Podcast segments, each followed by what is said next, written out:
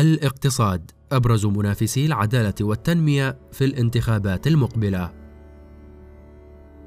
في العام 2002 فجر حزب العدالة والتنمية مفاجأة كبرى في تركيا حينما نجح في حصد أغلبية مقاعد البرلمان في الانتخابات التي أجريت في ذلك العام. مكمن الاستغراب حينها لم يقف عند حقيقة أن الحزب كان قد تأسس قبل حوالي عام واحد فقط من تلك الانتخابات، بل تعداه إلى كونه أول حزب يحصد أغلبية تؤهله للقيام بتشكيل الحكومة منفردا في تركيا.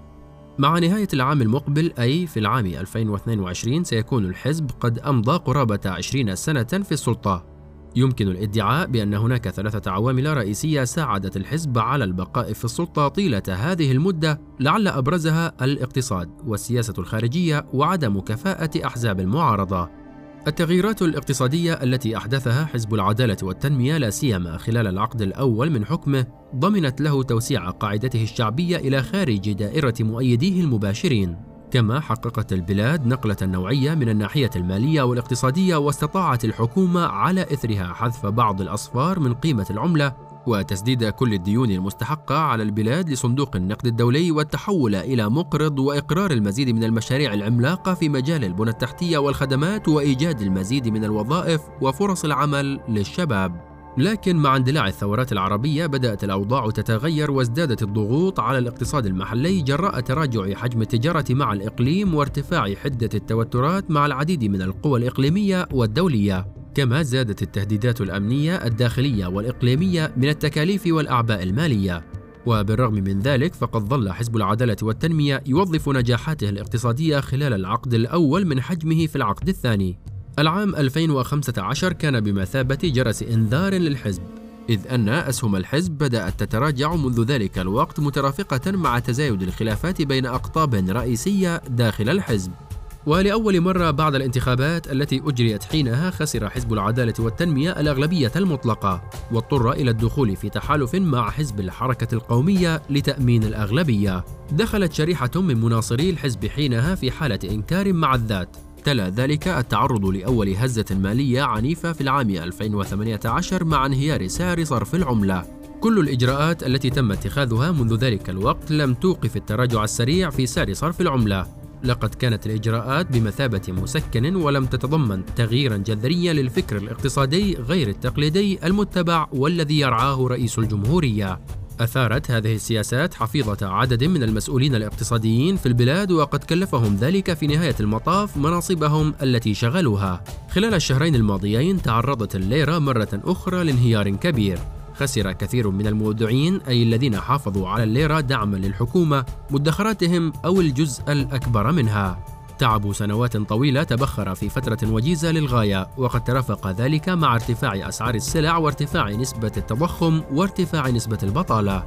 وبالرغم من أن رئيس الجمهورية قد كان أعلن الأسبوع المنصرم عن حزمة من الإجراءات القوية ضمن خطة الإنقاذ التي تهدف إلى تحقيق استقرار في سعر الصرف.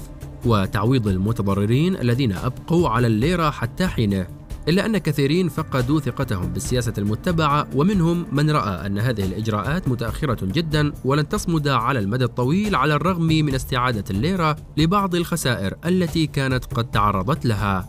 قبل قرابة العام أي في تشرين الثاني نوفمبر عام 2020 استقال صهر الرئيس براءة البيرق من منصبه كوزير للخزانة. لقد كانت تلك اللحظة بمثابة فرصة ذهبية للحكومة لتغير من سياساتها الاقتصادية بشكل جذري وتنسب الفشل في تحقيق الاستقرار في سعر صرف العملة وتبعاته إلى الوزير الراحل بينما تقوم بالاستدارة. لكن تم تفويت هذه الفرصة الذهبية والإصرار على نفس النهج. النتيجة اليوم سلبية للغاية فيما يتعلق بنظرة الجمهور لما يجري. المعارضة تشعر بهذا الغضب وتريد استغلاله وتوظيفه في حساباتها السياسية. أمام هذا الواقع استأنفت المعارضة مطالبتها الحكومة بإجراء انتخابات مبكرة. هل يعني ذلك أنه من الممكن أن يخسر الحزب المزيد من المقاعد في حال أجريت الانتخابات اليوم؟ نعم، من الممكن أن يحصل ذلك. هل سيكون ذلك بفعل قوة أحزاب المعارضة؟ على الأرجح لا. أحزاب المعارضة لم تقدم حتى هذه اللحظة ما يخولها الظفر بالسلطة، إلا أنها تسعى إلى جمع أصوات الغاضبين أو الناقمين الذين يريدون التصويت ضد حزب العدالة والتنمية. شعبية حزب العدالة والتنمية الآن ليست في أحسن أحوالها مقارنة بما كان عليه الوضع في عصر الحزب الذهبي. المشكلة الأكبر بالنسبة للحكومة هي أن الفترة الفاصلة بين الوضع الحالي وموعد الانتخابات المقبلة في العام 2023 قصيرة الإجراءات المتخذة تحتاج إلى الوقت لتحقيق التوازن المطلوب، علاوة على ذلك فإن العوامل الأخرى التي تراهن عليها الحكومة وتتضمن مستوى أعلى من الاستقرار في العلاقة مع المحيط الإقليمي وزيادة في حجم التبادل التجاري والاستثمارات تتطلب وقتا معقولا حتى تبدأ بحصد النتائج الإيجابية في حال كانت رهاناتها صائبة.